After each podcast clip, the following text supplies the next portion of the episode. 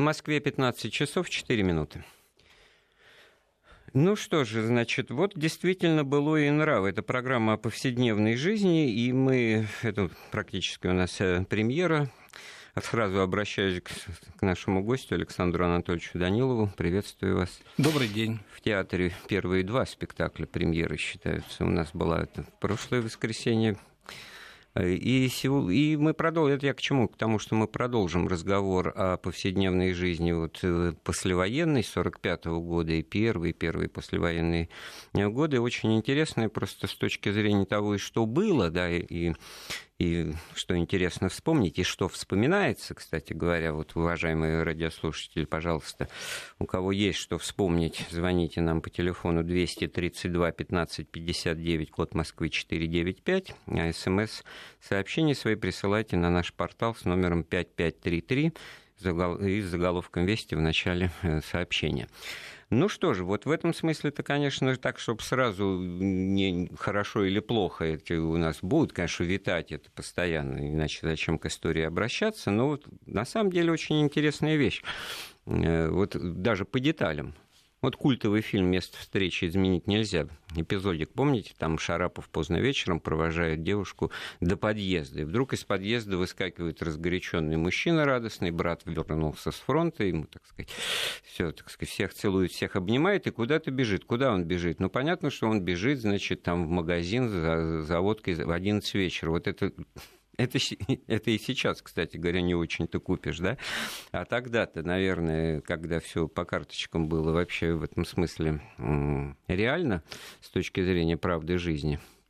Ну, конечно, были магазины и коммерческие в то время, в которых можно было купить за большие достаточно деньги а разные мы товары. Эти цены сейчас тоже назовем, Но не в 11 часов вечера, да, конечно, потому случае. что в это время никак не, никто не работал в это время.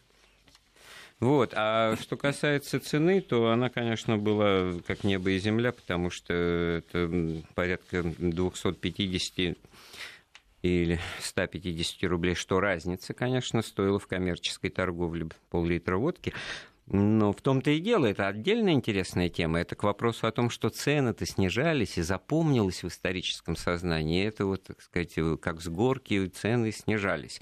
И, наверное, об этом тоже стоит поговорить, потому что вот это просто впечатляющая вещь в коммерческой торговле, повторяю, килограмм э, мяса, говядина средней упитанности, вот то, что это я придумываю, это, так сказать, стилистика того времени. 400 рублей килограмм в 44-м с начала введения коммерческой торговли, на конец года 320, а в 45-м, на конец года, уже 150. Но что это в масштабе, так сказать, цены зарплат при средней зарплате в 600 рублей в месяц, значит, в 44-м это просто, так сказать, привет родителям, а конце 45-го, значит, это вот если брат-то с фронта вернулся, то что-то, наверное, не жалко и потратить. Да, дело в том, что э, зарплата в этот период времени, э, ну, по крайней мере, в 45 году, во втором полугодии, она действительно в промышленности у рабочих составляла примерно 600 рублей. Э, душевой доход сельского населения составлял 350 примерно рублей в месяц и средняя зарплата служащих в промышленности была 525 рублей. И поэтому одна из первых мер, которую нужно было принять, это были мероприятия, связанные с необходимостью повышения заработной платы. И в 1946 году такое повышение зарплаты произошло. Оно произошло для рабочих и инженерно-технических работников Урала, Сибири и Дальнего Востока на 20%, Далее, для лиц, которые имеют высшее образование и среднее специальное образование в размере 20% э, как доплата к окладу, но если занимали люди должности, где нужны были эти знания, так сказать, если они на неквалифицированной ну, работе были, да, то, соответственно, да, да. этого не было. А далее состоялось также в 1946 году повышение зарплаты тем категориям, которые потом в высшей школе и научных учреждениях, которые вспоминались потом вплоть до распада СССР, потому что больше таких э, изменений никогда не было. Ну, например, э, доцент с 1200 рублей была увеличена зарплата до 3200, профессор с 1600 рублей до 5000 рублей, ректор вуза стал получать зарплату вместо 2500 8 тысяч рублей в месяц. Вот это вот поразительная вещь. Я тоже сталкивался с такими документами. Очень показательная, кстати говоря, была выборка проведена для Моссовета с указанием ну, фамилии не указаны, должность, э, место работы, э, квадратные метры, значит, э, площади, принадлежащие этому человеку, и ежемесячный оклад. И вся эта выборка, она была подчинена цели, значит, они не увеличить ли размеры квартирной платы. Они как раз и увеличивались, потому что были, ну, до смешного вообще, так сказать, никакие. И там обращает на себя внимание, что больше всего получает врач-хирург, вот 8 тысяч с половиной, по, по сравнению с ответработником там, э, министерства на уровне начальника отдела, у которого какие-то там скромные 4 500. Э, и очень показательно. При этом, конечно, разрывы или в доходах тоже бросаются в глаза. Э, пенсионер это уже, значит, там 450, а то и 200. Люди еще живут в одном и том же Гнездниковском переулке, практически да. в одном доме, но уже какие-то квартиры опять э, индивидуальные, значит, для одной семьи, большинство еще, значит, коммунальные. И вот в этом смысле, конечно, вопрос, для властей был очень интересный. Как, в какой степени дифференциации по повышать э, квартирную плату, и не был он решен, потому что это противоречило основам там, социалистического общежития, менталитета и идеологии. У нас все равны, у нас с какой стати, так сказать, платить больше, э, да.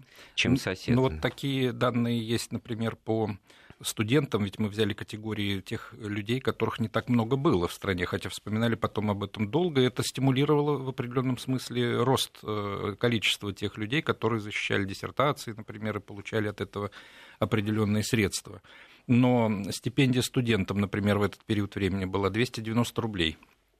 Для того, чтобы сравнить, значит, я могу сказать, что место в общежитии стоило 40 рублей в месяц. И, соответственно, компенсируя вот эти расходы на общежитие, э, студент, то есть для студента это была весомая, так сказать, конечно, стипендия, хотя если взять цены в коммерческих магазинах, то, естественно, ну, посещать вот, их они не вот могли. Во что одеться? Я держу перед глазами этот прескурант статистические таблицы ЦСУ СССР, государственные розничные цены нормированной торговли и коммерческой торговли. Вот по нормированной квоте, ну, полагается во что-то одеваться. Вот костюм мужской, артикул такой-то за одну штуку, значит, э, талончик раз в год можно было приобрести 367 рублей. Это вот при, при той, значит, э, стипендии, которая меньше ее в два раза, ну, меньше ее получается. А вот тут вот интересно, что получается с ценами в коммерческой торговле. Если э, начиналось в 1942 году, э, в 1944 году можно было купить уже в, коммерческой торговле костюм ну, тот же самый, как я понимаю, который шел и по талонам, просто этот госресурс еще распространялся на э, коммерческие способы реализации, то там 4 тысячи рублей, а в конце 45-го, ну, поменьше стал, 2950. Ну, это вот э, такие цены, то есть получается, что человек в костюме в новом это уже был, был встречают по одежке. Да, и потом есть ведь еще те статьи э, расходов, которые были, которые сегодня не особо, может быть, и вспоминали в последующие годы. Но тогда э, плата была за обучение. Значит, старших классах. В старших классах школы. Это было 200 рублей в Москве и Ленинграде, 150 рублей в других городах обучение в высшем учебном заведении или в среднем специальном учебном заведении стоило 400 рублей в Москве и Ленинграде и 300 рублей это за, в других за какой городах. период? Это за год. За год это за год. То есть это как раз деньги небольшие, ну, можно даже считать условно чисто символические, и, наверное, и поэтому это забылось, а отменено это было даже вот уже ну, только вот в конце 50-х да. годов. Поэтому вот а кто-то про это не вспоминает, а э, учившийся. Почему? Да потому что родители платили-то, ребенка это, как правило, и не касалось, он мог бы даже и не вдомек. Поэтому для кого-то из тех, кто учился, может быть, это даже новостью и прозвучит. Ну вот в этом смысле что получается? Что мы хотим тут доказать? Что радоваться нечему было. А люди радовались, война кончилась, мирная жизнь, перспективы и вообще позитивный настрой какой-то царил. Но с позитивным настроем в обществе изначальным с ним тоже надо работать, да, власти, особенно не скрывающие своей идеологической заточенности, это не могли не, не делать. И вот тут вот возникают, наверное, все-таки интересные тоже сюжеты. Да, да. Я бы привел такой пример. Э, значит, конечно, через какие средства можно было в первую очередь формировать систему вот этих новых образов. В первую очередь, конечно, через кинематограф. Но э, у нас в тот период времени не было денег для того, чтобы даже в довоенном э, таком объеме, объеме да. кинопроизводство осуществлять. Поэтому Оргбюро в 1946 году приняло решение о том, чтобы на 1946 год предложить производство четырех художественно-документальных фильмов были обозначены эти позиции. Это правильно и оправданно, потому что война прошла, и нужно было не забывать о ней, э, о разгроме немцев под Москвой, о разгроме э, значит, немецких войск под Сталинградом, под Ленинградом и о Крымской операции 1944 года. Это документально-художественные фильмы. А художественные фильмы было зафиксировано, их должно было буквально всего 9 быть произведено, на больше денег не было, и было расписано о чем. Значит, например, фильм о людях Сталинградского тракторного завода, об их героической борьбе в дни Отечественной войны и об их труде по восстановлению завода – или, например, фильм о новаторах передовой техники, умеющих организовать и поднять заводской коллектив на борьбу за новейшие технические достижения. То есть расписано было вот в этих установках, каков настрой должен быть этих фильмов, и он поднимал как бы людей действительно на восстановление Вот это вот очень интересная сама по себе тема, потому что и, и масштабы, и, и, и затраты, и, и на, пропаганду, и на... А с другой стороны, э, советское кино-то какие обороты приняло. Я, например, только старые старые фильмы в основном да, смотрю. Да. И не стыжусь в этом признаваться, но это уже когда их было много, когда киноиндустрия советская в 60-е годы вышла на параметры, не знаю, там 300 фильмов в год учитывая э, киностудии союзных республик, и центральные, и московские. Но вот э, для 46-го поразительную, конечно, цифру приводите, всего 9, да, и я сейчас вспомнил, была такая, ну, отчасти хохма, я ее, во всяком случае, как хохму воспринимал, не помню, в каком это источнике было зафиксировано, что, значит, на Мосфильме вот в, в 46-м, там, в конце 40-х годов, съемочные павильоны вдруг опустили. Почему? Потому что все, все три режиссера, которые работали, значит, Александров снимал комедии, Пырев снимал, значит, соцкультбыт, и Геловани или Дик, Дики снимали, значит, фильм про Сталина. И они в эпидемию гриппа, значит, заболели, и вместо производственных показателей можно было вывешивать бюллетени о состоянии здоровья этих трех режиссеров. Э, студия стояла. Вот. И тогда само по себе у нас в разговоре появляется вот этот феномен послевоенные трофейные фильмы, американские фильмы. Тоже нелогично, с одной стороны, потому что и охлаждение какое-то наступало, и в то же время, значит, это вот э, выбросили, что называется, такую продукцию. Я да. вот э, с кем-то эту тему обсуждал, и, и человек сказал не, для меня неожиданную вещь. Ну, казну пополнить, билеты. Вот это вот мне как-то вот со сталинской эпохой абсолютно не связано. Как казна, где... Но Сколько это, скажут, столько и будет Это стоить. был действительно очень серьезный феномен послевоенного времени, и фильмы трофейные показывались у нас в широком достаточно прокате, показывались и до конца 50-х годов, хотя сам, э, так сказать, ассортимент, скажем, этой продукции, он был, конечно, другим но люди, которые смотрели эти фильмы, фильмы, созданные совершенно в иной манере, и которых целое поколение советских людей не знало ни в 20-е, ни в 30-е годы, ни в первой половине 40-х годов, они воспринимали это все как сказку некую, так сказать. И для них это открывался совершенно другой мир, который был им раньше неведом. Почему-то чаще всего вспоминали восточные какие-то мотивы, индийскую гробницу или багдадский вор. Так сказать, да, вот дело фильм. в том, что в Голливуде как раз э, до войны, в 20-30-е годы, на фоне их тамошней депрессии, значит, процветало искусство позитивное, мажорное, значит, либо музыкальные мюзиклы, комедии, ну, с которыми не очень-то, так сказать, по, по ряду причин это было бы, была бы пропаганда западного образа жизни, а что-то связанное с историей, что тоже тогда было модно, чтобы отвлечь от повседневности, э, значит, снимали там, а потом у нас. Так вот, это отдельный разговор, как это там оказалось у нас. Потому что на, на самом деле, если это фильмы американские, то вроде бы чего тут выяснять, понятно, мы были союзниками каким-то образом, а на самом деле все было хитрее. Оказывается, под Берлином Центральный киноархив Германии. Был э, в Бабельсберге, по-моему, да, он находится. Э, он был, значит, э, удачно захвачен, его уберегли от гибели, он сохранился, и он был в качестве трофея вывезен к нам, вот у нас в Белых столбах в соответствующем нашем кинофонде хранился, и был дан приказ, значит, использовать это вот на внутренней арене, что называется возникала, конечно, и тогда это точно, так сказать, проблема или тема авторских прав. Поэтому, значит, они шли без титров, они шли без логотипов, без брендов этих киностудий, а вместо этого на экране вначале появлялся титр сообщения, что этот фильм доблестными частями Красной Армии значит, сохранен от уничтожения в качестве трофея. И чаще всего и названия менялись тоже. Самое интересное, что под это дело э, в прокат шли фильмы, снятые в нацистской Германии. Ну, как, из тех, числе, которые не касались этой, значит, ну, политики и повседневной жизни, в основном, значит, что-то отвлеченное. Ну, вот Марик Урок все эти, так сказать, в свою, в свою очередь аналоги немецкие, слизанные из, из голливудских образцов, они, значит, девушка моей мечты, да? Да, девушка моей мечты. Ну и потом, конечно, вот вы говорите об экономическом эффекте. Билет в кино стоил в это время от 50 копеек до рубля, и это было весьма и весьма таким существенным подспорьем, если иметь в виду, что людей очень много шло в кинотеатры, и заполненность кинотеатров была максимальной.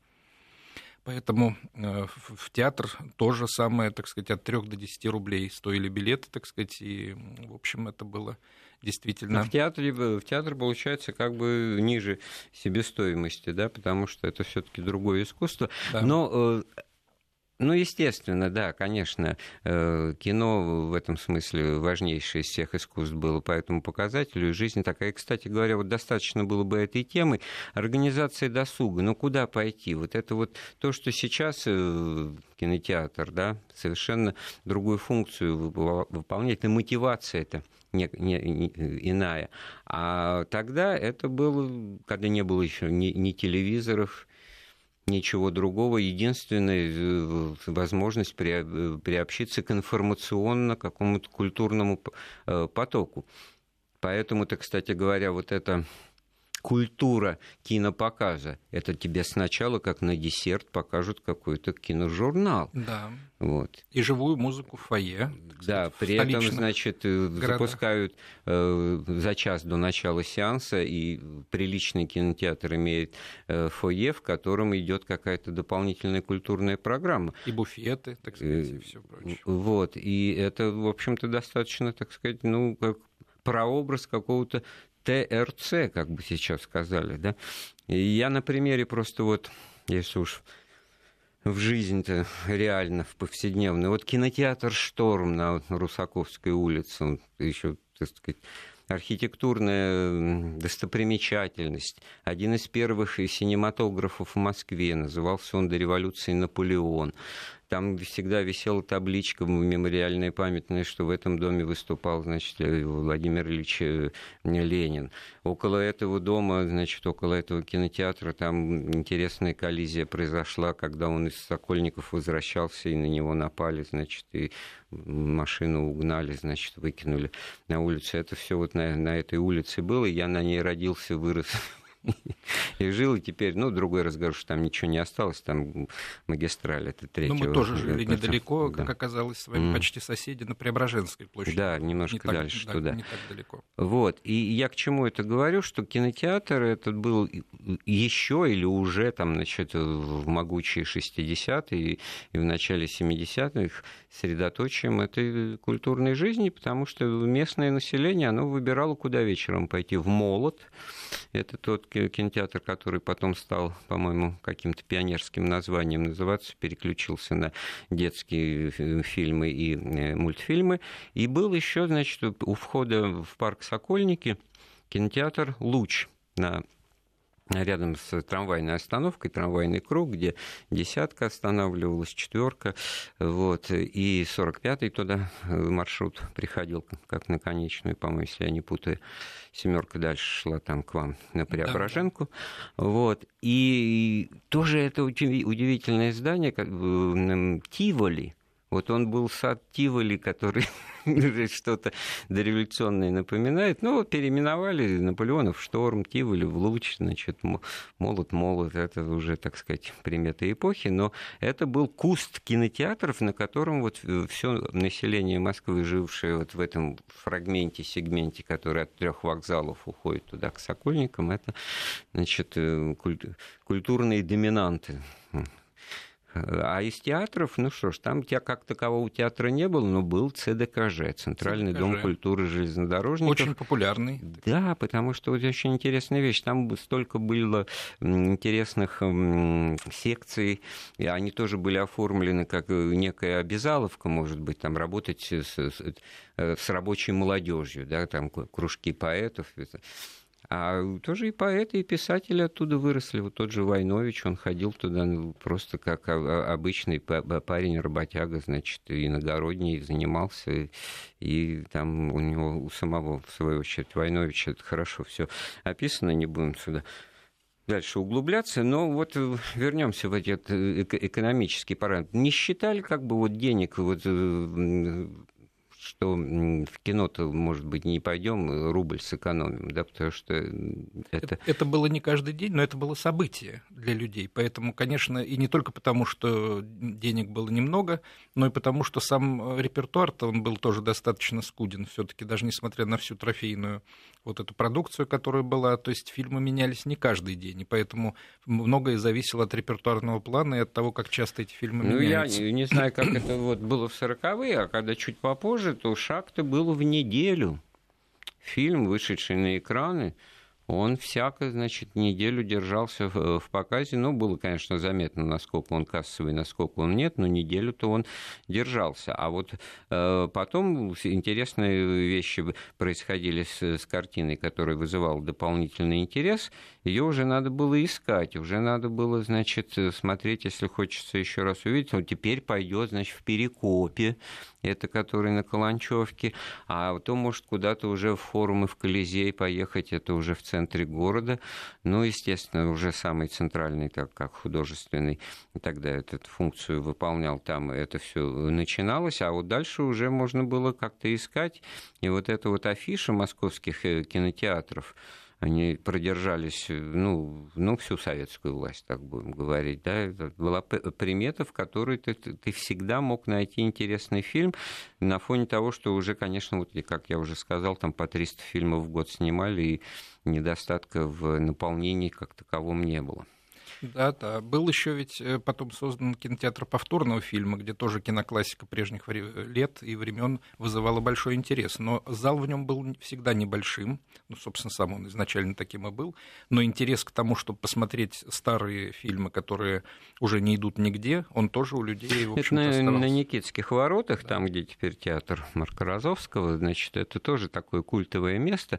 Было совершенно непрезентабельное с точки зрения того, как это все выглядит выглядело.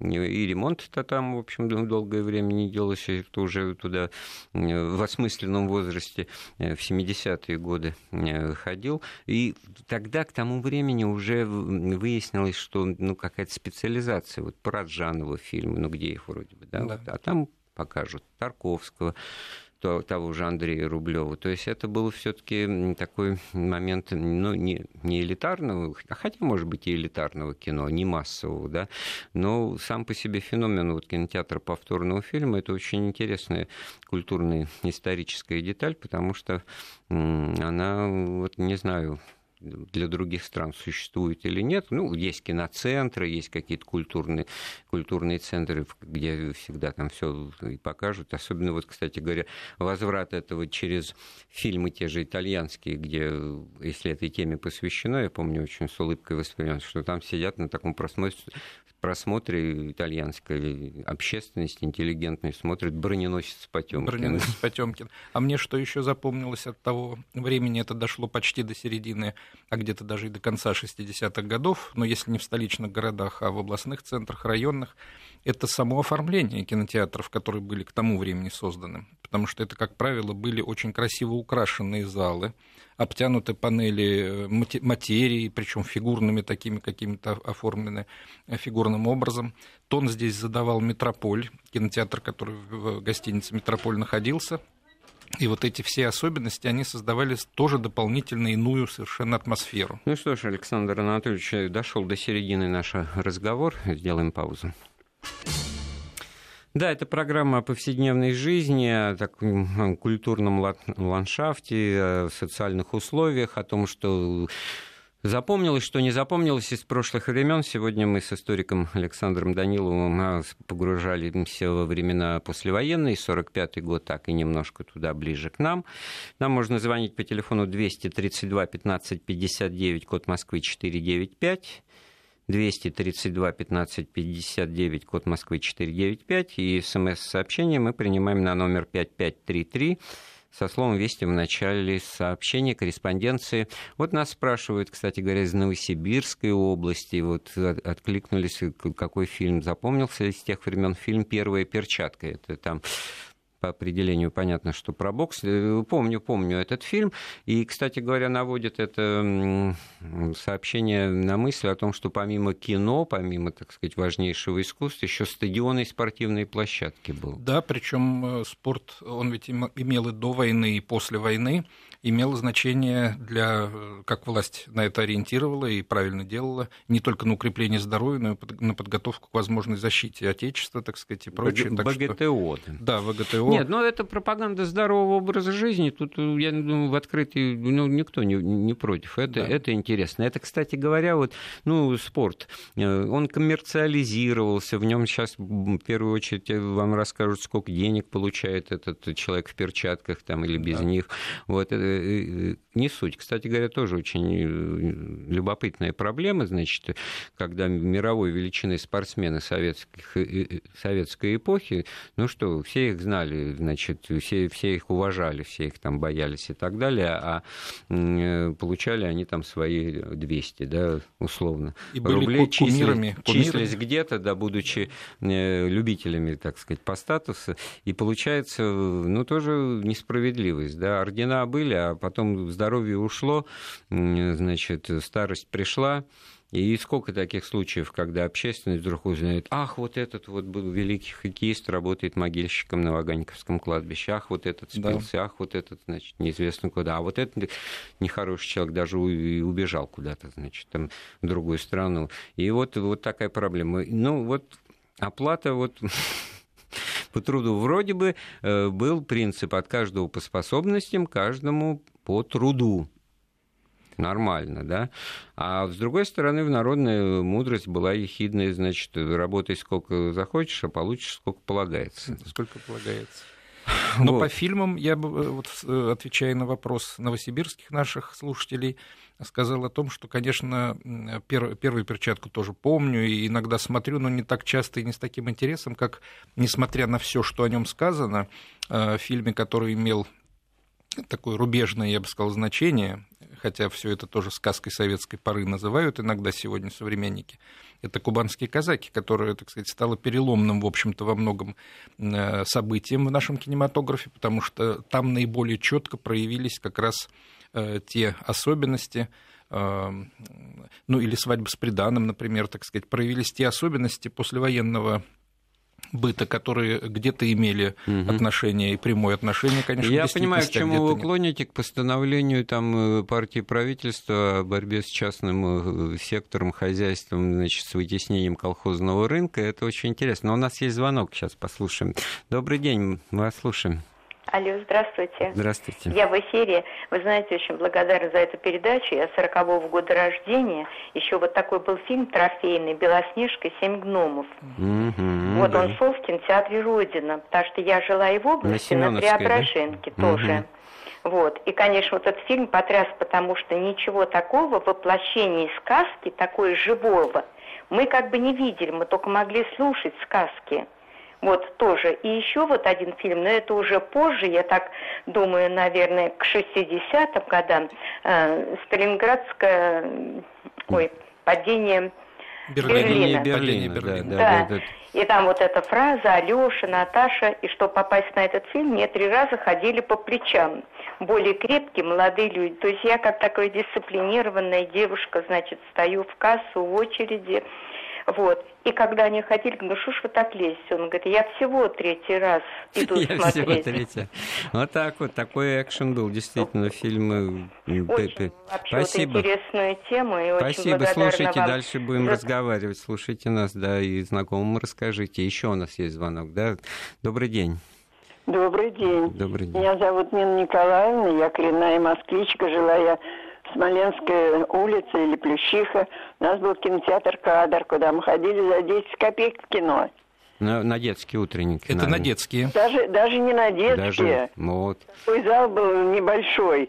И было там два ряда таких. Вот по 10 копеек мы девчонками бегали.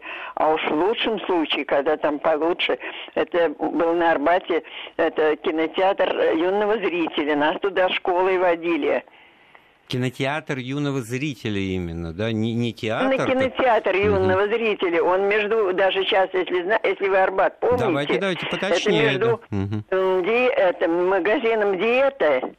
Да. Недалеко, но это, это уже напротив, театр Вахтанга. Вот угу. на этой стороне, где именно Диета был кинотеатр юного зрителя. И нас туда школой водили на просмотр сказок, это было очень интересно. Можно было пойти на стадион, допустим. Вот э, Красная Роза стадион была, стадион метрострой, где сейчас Белый дом стоит.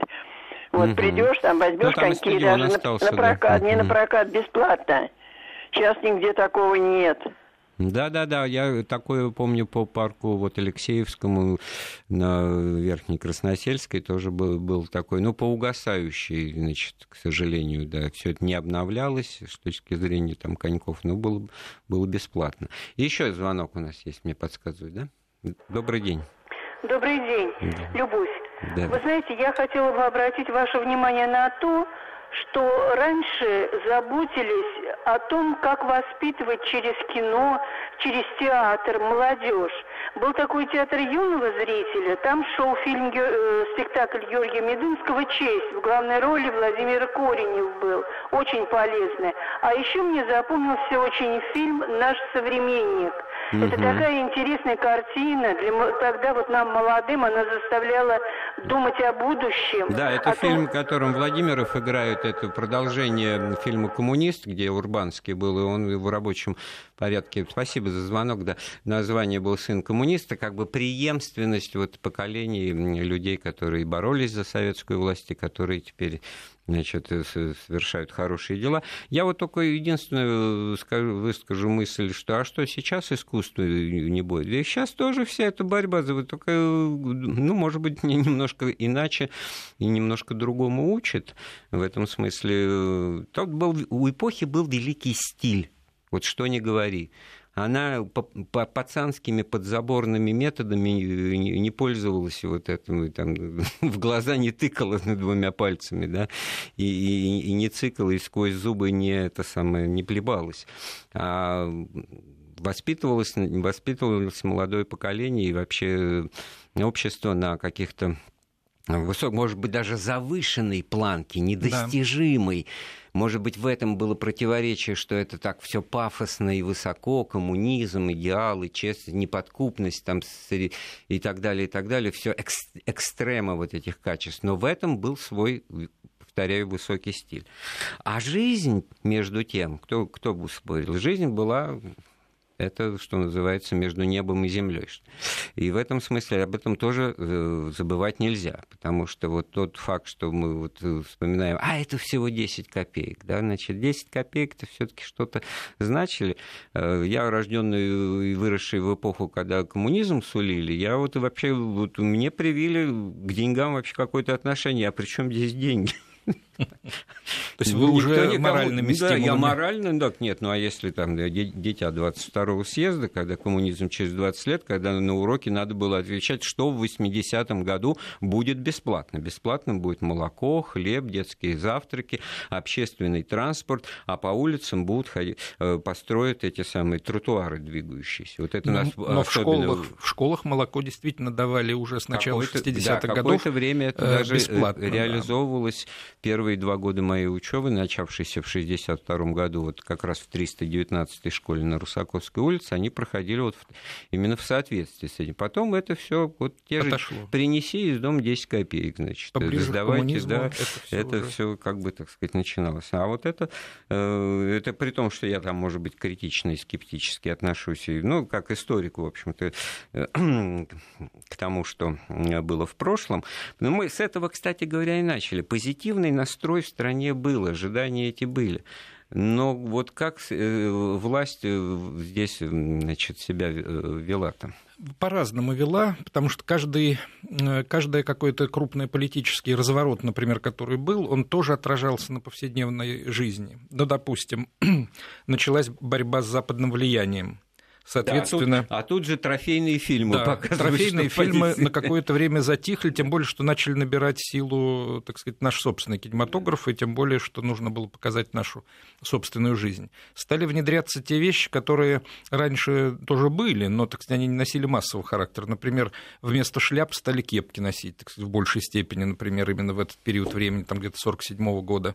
Э, домино заменило многие игры, которые вот коллективом в каких-то многоквартирных домах во дворе, допустим, э, играть стали люди. А Чай... почему домино? Вот это Считалось, что это народная игра, так сказать, некая вот, так сказать, причем чуть ли не наша там какая-то а традиционная. вот песенку вот эту домино, домино. домино, домино, Крючков в каком-то фильме играет нехорошего э. человека, поет это домино или ландыши, и это, в общем, тоже инвектива к тому, что игра-то пустая немножко, да, так но вот... это уже э, фильм 50, по-моему, восьмого года. Это э, фильм как раз вот Дело с Баталовым. Румянцева. Дело Румянцева. Угу. А вот э, в тот период времени начинали как раз насаждать. То есть важно было людей еще чем-то и занять. Советский чай появился, например, вместо традиционных сортов чая. Наш краснодарский, грузинский чай, так сказать, появился. И ну, именно как краснодарский и грузинский. Да. А советского-то я так немножко вздрогнул. Если бы ну, не название такое, бренд, конечно, нет. Да? Хотя почему бы и нет, могло бы быть. Очередная пауза в нашем разговоре. Слушайте «Былое нравы». Да, вопросы истории чуть позже, 18 часов, не забывайте. А сейчас было и нравы. Да, у нас в гостях историк Александр Данилов. Мы говорим о повседневной жизни послевоенной. У нас есть звонок. Добрый день, мы вас слушаем. Алло. Здравствуйте. Добрый день. Э, скажите, пожалуйста, вот я всегда слушаю ваши передачи. Вот, э, не кажется ли вам, что вот с изменением каких-то так общеполитических, как говорится, вариантов, вот как мне рассказывали, что э, вот всегда менялось кино, и вот по 57 году, вот когда при Хрущеве, как говорили, что после фестиваля, да, вот начали показывать такие фильмы, на которых детей сначала даже и не пускать не хотели, стыдно было и ужасно это было, а потом уже по уже опять при Брежневе, при Брежневе, но это уже фильмы, которые все знают и так далее, начали освобождение показывать, и вот этот крен в, ну, там, в отношении Сталина, и все, начали показывать Сталина, народ прямо ринулся, ну, вот, ну, конечно, ринулся, вставали. да, нет, это преувеличение. Нет, нет, это мне ближайшие рассказывали и так далее. по Сталину, да он всегда с нами. Хорошо, сейчас мы а? ответим. Да. Э, да, ну вот смотрите, что получается. Э, э, действительно, в 50 1957 году э, был фильм снят э, к 40-летию, получается, советской власти, очередной про Ленина, про революцию. И там э, тогда сложилась к тому времени такая уже реалия, такая концепция, что Ленин-то он там что-то говорит, а на самом деле вот Сталин с трубкой стоящий, образца 17 года, это самый главный. И, и ну, фильм «Ленин» в 1937 году, как я его называю, в 18 году и так далее. А вот этот фильм 1957 года очень показательный. Рассказ о Ленине да. назывался. Еще и нет, это был еще один фильм, другой, о последних днях жизни Ленина. А вот, по-моему, первый был такой, что сюжет, когда вот октябрь 17 года, брать власть в руки или нет, вот что думает, э, значит, этот, тот, и, кстати говоря, как бы там вслух не называлось, но понятно, что как бы к Троцкому или кому-то из этих вот нехороших людей обращаются, они говорят, нет, не надо, не надо. а потом, а что думает Сталин, говорит Ленин, и так, а потом, а, ну ладно, и вот чувствуется, что это просто наспех переделанные вот под, под, под результаты 20-го съезда разоблачения. То есть собирались опять, значит, вложить в уста Сталина какие-то мудрые речи, э, чтобы он вроде как и Лениным командует. А тут, значит, Ленин на него рукой машет уже как и не спрашивает, но при этом никаких к нему претензий еще не выдвигает. Вот такой вот момент перехода. Вот. Ну, что касается того, что на, на это десятилетие Сталин исчез, значит, с киноэкранов в художественных фильмах абсолютно верно и потом его появление уже вот э, в ряде фильмов, связанных там, ну, условно, вот фильм про Штирлица «17 мгновений», он тоже что там а еще раньше, в финале в начале один из первых фильмов, который вызвал на премьере в кинотеатре «Россия», так тогда назывался Пушкинский наш э, значит, зал, на Пушкинской площади. Так вот, на премьере фильма «Посол Советского Союза», когда он всего лишь мелькнул mm-hmm. э, потом на параде Победы. Ну, там, где Борис. Да. да. Так вот, э, была, просто был шквал аплодисментов, и люди некоторые начали ну, вставать в зале. Да, это все, так сказать, адресовалось текущему руководству, это были да. сигналы. А потом, если уж эту культурную традицию продолжить, то уже во времена перестройки, когда отчасти люди поняли, что бояться-то, в общем, как бы уже можно и не бояться, но портретики товарища Сталина на ветровом стекле, значит, какого-нибудь грузовика, да в южных районах, да на Кубани, это стало очень, так да. сказать, показательной вещью. А вот э, тоже по мере того, как, значит, многое начали разрешать говорить и думать, а в результате получили и да. такую волну в том числе. Еще звонок у нас есть. Добрый день. Алло. Алло. Да-да, мы вас слушаем. А, Владимир Михайлович говорит. Здравствуйте. Здравствуйте. Я вас слушаю, очень интересно вы, конечно, говорите. Я смотрю, звонят э, радиослушатели тоже. Женщины в основном, вы первый мужчина, по-моему, позвонивший нам. Что? Алло. Э, в основном женщины, да, вы первый да, да, мужчина. в основном женщины, я чувствую, я первый мужчина. Угу. Вот я вспоминаю фильмы первые, которые смотрел в Спаске, это было почти, ну, после войны сразу, там, 44-й год. Вот, да, бесплатно темнело, был открытый кинотеатр, и вот мы, мальчишка, туда стремились пойти посмотреть. Ну, фильмы были детские, в основном «Дети капитана Гранта», очень такой интересный был фильм. Вот, ну, такой романтичный достаточно. А в Москве уже по первый фильм у меня был «Два бойца», это был 44 год где-то, понимаешь, чем дело. Причем смотрели мы его в клубе, был а, организация, где формировали, ну, солдаты приходили на расформирования, и вот мы, пацаны, вместе с ними там просачивались э, вот в этот э, клуб, и на сцене лежа смотрели этот фильм. Вот вы можете представить такую картину? Ну, ну да. не было, Потом... не было телевидения тогда. Владимир было Михайлович, ни... абсолютно, вот вы, вот я представил, ведь сколько же потом фильмов было снято вот про таких, как вы, которые на экране вот э, уже в фильме показывают, как смотрит кино. Вот да. это вот кино в кино. Это тоже, так сказать, показатель эпохи, насколько это было притягательно. Мы, кстати, не собирались делать программу об истории кинематографа да, с а Александром так Анатольевичем. Так получается, что вот эти образы, которые запечатлеваются в памяти, и это действительно э, культурное пространство э, формировал кинематограф, и все, что с ним связано, ну, собственно, все эти вещи мы уже сказали, а отчасти сказочные. Вот если не угодно, еще об одной такой сказке сказок эпохи. Книга о вкусной и здоровой пище, которую я в детстве читал, как, как это сказку спрашиваю, а это что, книга, а это куда делось, а это что такое было.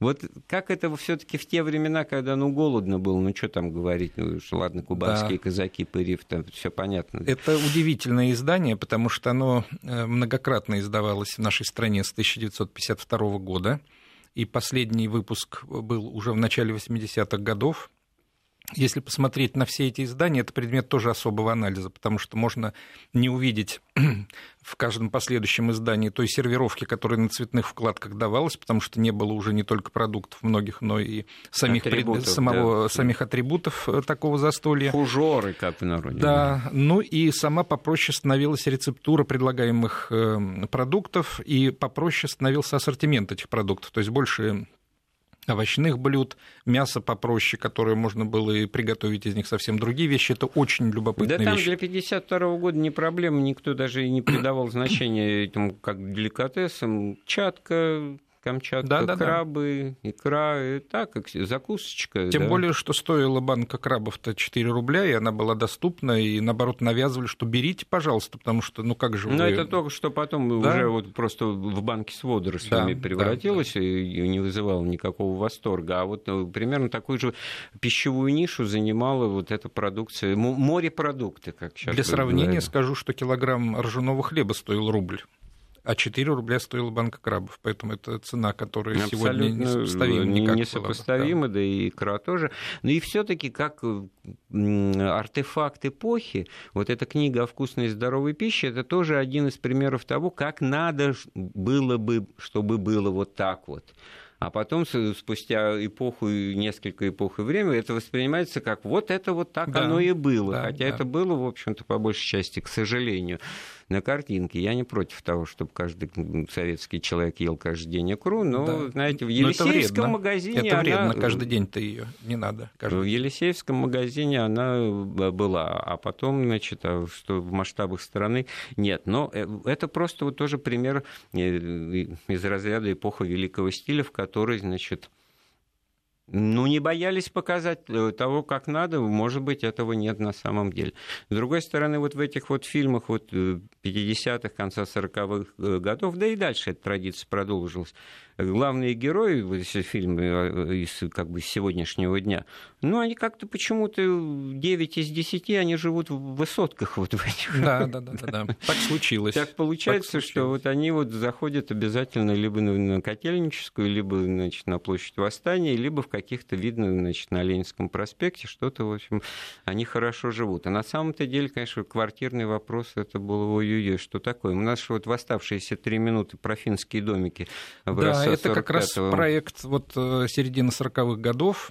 Проект этот был проектом Мастермана. Значит, предполагалось строительство так называемых финских домиков, упрощенные планировки, но тем не менее достаточно просторных.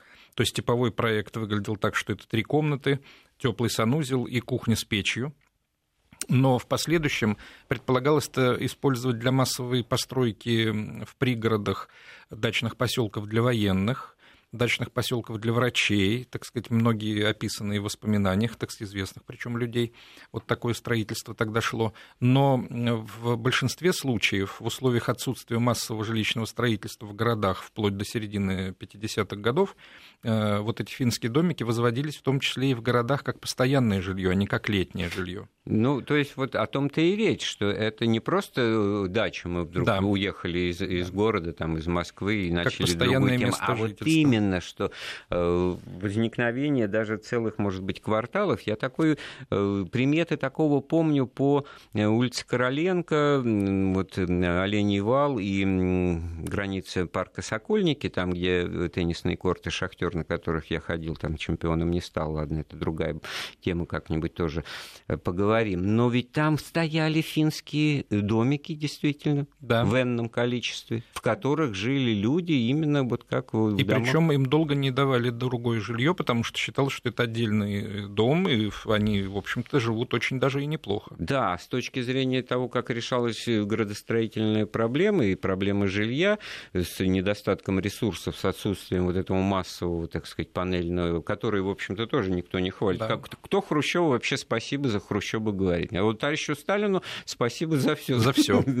На свете, так сказать, Я, а я бы еще отметил, если позволите, буквально минуту, что в 1947 году в ходе реконструкции завода «Северное сияние» в Ленинграде начался, собственно, новый этап в развитии нашей парфюмерии, который вспоминают до сих пор с выхода духов «Белая Это сирень» и так хорошо далее. подметили, Это... что звонят-то нам женщины в основном. И, кстати говоря, в очередной раз тема не, не, не исперчена, не исчерпана. И, в общем-то, это послевоенная жизнь, э, повседневная очень интересная вещь. Спасибо Александру Данилову, доктору исторических наук. Спасибо вам, кто слушал и звонил. И до встречи в следующее воскресенье.